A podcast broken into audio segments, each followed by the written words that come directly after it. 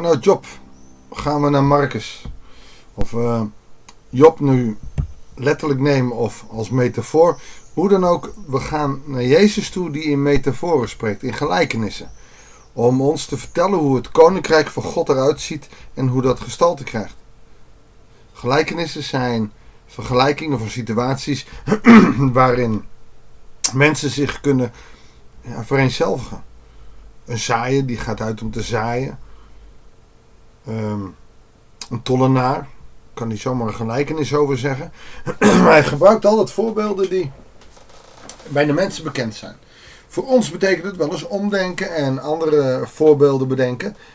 Alhoewel, ik denk dat de meesten van ons nog wel inbeeldings genoeg hebben, inmiddels kracht genoeg hebben om de metaforen van Jezus te ontdekken. Daarom gaan we daar deze week mee aan de gang. Goeiedag, hartelijk welkom bij een nieuwe uitzending van het Bijbels Dagboek. We lezen uit het Evangelie van Marcus, hoofdstuk 4, de versen 21 tot en met 34. Marcus 4.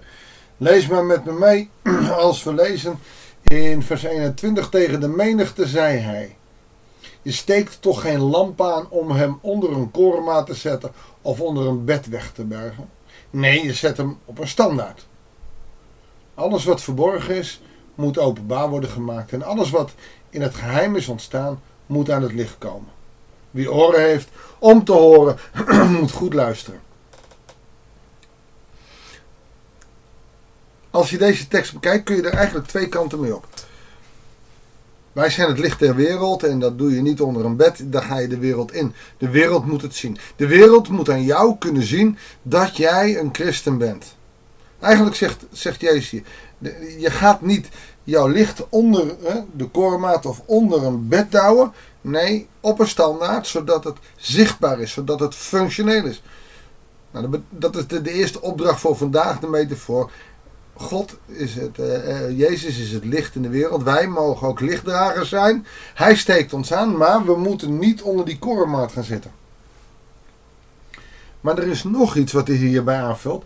Alles wat verborgen is, moet openbaar worden gemaakt. Dat betekent dat alles wat je doet feitelijk zichtbaar zou moeten zijn. Je kunt het heel extreem, en dan ga ik ook slikken hoor, dan word ik verlegen. Zelfs je gedachten zouden openbaar moeten kunnen worden. Het zou niet erg moeten zijn als jouw gedachten bij anderen bekend zouden zijn. Nou, eh, dan wens ik je sterkte, want dat valt niet altijd mee. Maar Jezus probeert te zeggen, joh, je zou geen geheimen moeten hebben.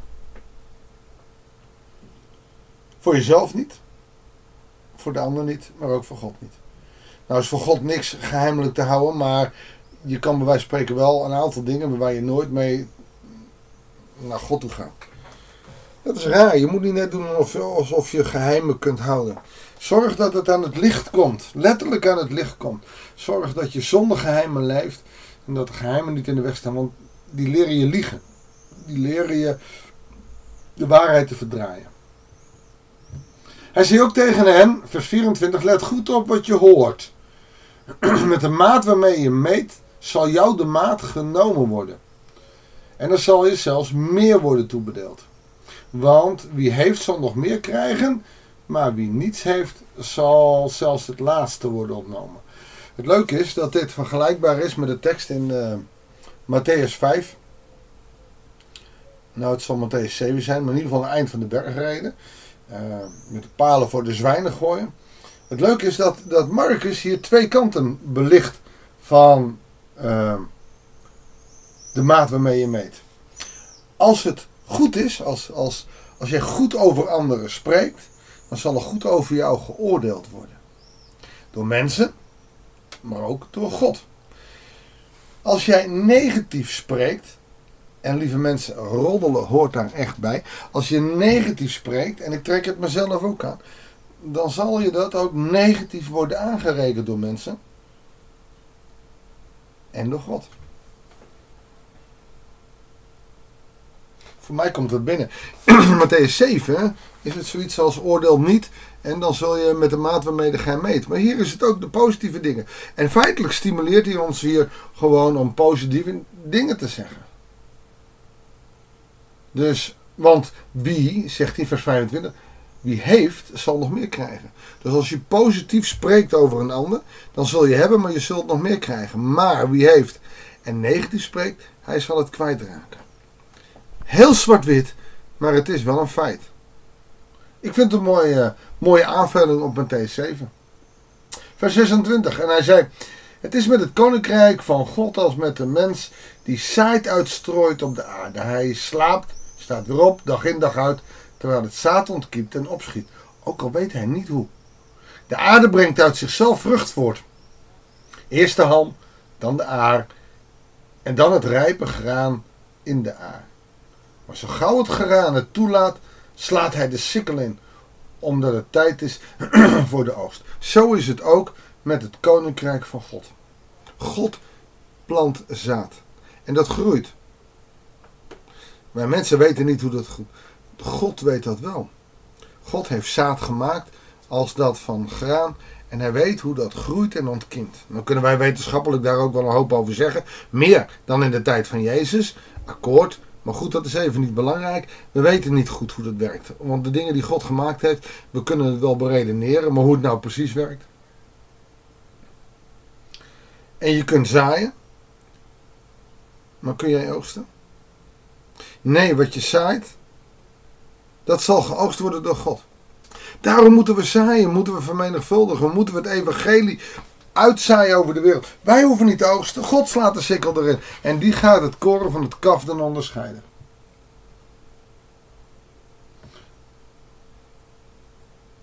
Waarmee kunnen we het koninkrijk van God vergelijken? En door welke gelijkenis kunnen we het voorstellen? Het is als een zaadje van een mosterdplant. Het kleinste van alle zaden op de aarde wanneer het gezaaid wordt. Maar als het na het zaaien opschiet, wordt het het grootste van alle planten. Je geloof hoeft maar te zijn als een mosterdzaadje. Er zijn heel veel mensen die denken dat ze als ze gaan geloven of als ze bezig zijn met geloof, dat het allemaal zo spectaculair en groots moet. Dat is onzin. Het gaat helemaal niet om groot, grote, grootst. Als jij gelooft in Jezus als jouw Heer, en dat dat consequenties heeft, dan is dat zo klein als een mosterdzaadje. Hoef je nog niet eens de wereld te veranderen. Maar alleen dat geloof is al genoeg. Want daaruit ontstaat iets moois. Hoef jij niet te doen. Er ontstaat iets moois. Wij moeten ook leren veel meer die geest te laten spreken. Om, om, door ons heen. Om ons te laten gebruiken. In plaats dat wij zelf zeggen. Oh ja, ik moet ook iets aan zending of evangelisatie doen. Nou, dan ga ik maar Nee, laat het ook eens gebeuren. Want als jij je laat gebruiken door de Heilige Geest, dan zal er op jouw werk, bij jou thuis, in de flat of op het huis of in de straat waar je woont, de wonderen gebeuren. Door gewoon wie jij bent. En als jij de Geest in je leven laat werken, dan zal je je mond niet kunnen houden op, op je werk. En we zeggen wel dat de geest Gods in het hart leeft. Ons lichaam is het tempel van de Heilige Geest. Woont in ons hart. Dat is natuurlijk niet letterlijk, want ons hart is maar een spier. Maar, maar woont in ons. En we kennen ook een spreekwoord waar het hart vol van is, loopt de mond van over. Ook dat is bijbels. En, en daar zouden we veel meer mee bezig moeten zijn. Door onze stille tijd. Zo vol te worden dat wanneer iemand maar begint te spreken, zo het evangelie uit ons mond komt. En dat hoeven wij niet zelf te bedenken, hoeven we niet zelf te doen. Gods geest geeft het ons in de mond, zodat wij kunnen spreken. We moeten veel meer ernaar verlangen en mee bezig zijn dat God door ons heen werkt. Met zulke en andere gelijkenissen verkondigde hij hun godsboodschap, voor zover die, zij die konden begrijpen.